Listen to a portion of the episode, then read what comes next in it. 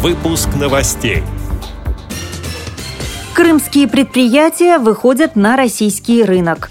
В Москве состоялся показ фильма с тифлокомментарием «Холодное сердце». Мурманская областная специальная библиотека для слепых и слабовидящих приглашает на «Библионочь».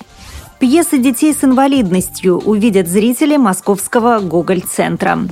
Санкт-Петербурге пройдет товарищеский матч по футболу для слепых и слабовидящих между национальными сборными России и Франции. Далее об этом подробнее в студии Наталья Гамаюнова. Здравствуйте.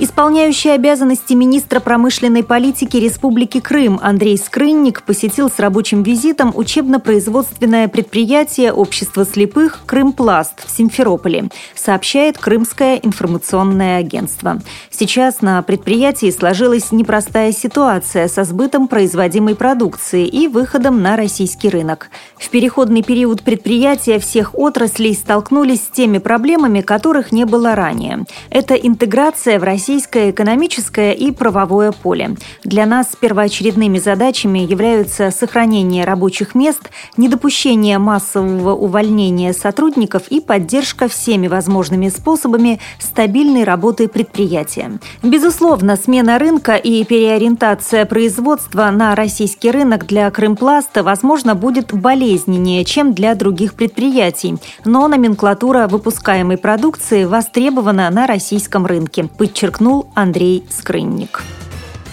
В Московском культурно-спортивном реабилитационном комплексе ВОЗ прошел показ мультипликационного фильма с тифлокомментарием «Холодное сердце», рассказывает начальник отдела по работе с молодежью КСРК ВОЗ Иван Онищенко. «Холодное сердце» – фильм, снятый по мотивам «Снежной королевы». Правда, сюжет очень переделанный, да, и очень плохо узнаваемый, но тем не менее. Мы детей угостили мороженым, что, в общем-то, было встречено с учетом жаркой погоды очень хорошо. Были и традиционные напитки там прохладные. Были в этот раз уникальные ростовые куклы. Снеговик и олень.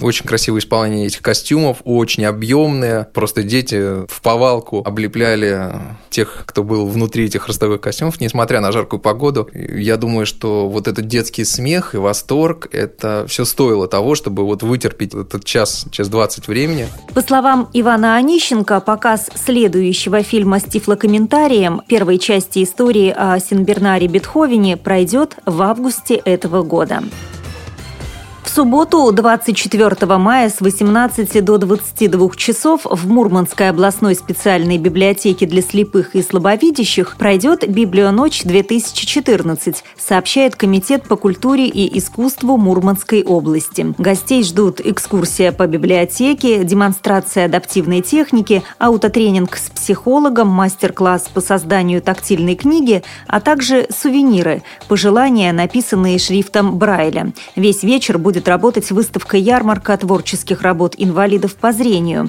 а также состоится концерт с участием музыкально одаренных читателей библиотеки.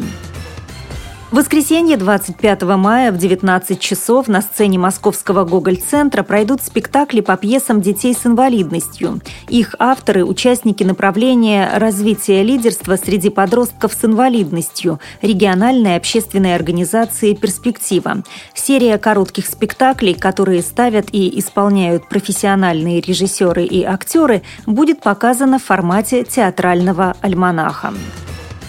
Далее новости спорта. Завтра, 24 мая, впервые в Санкт-Петербурге пройдет товарищеский матч по футболу для слепых и слабовидящих между национальными сборными России и Франции.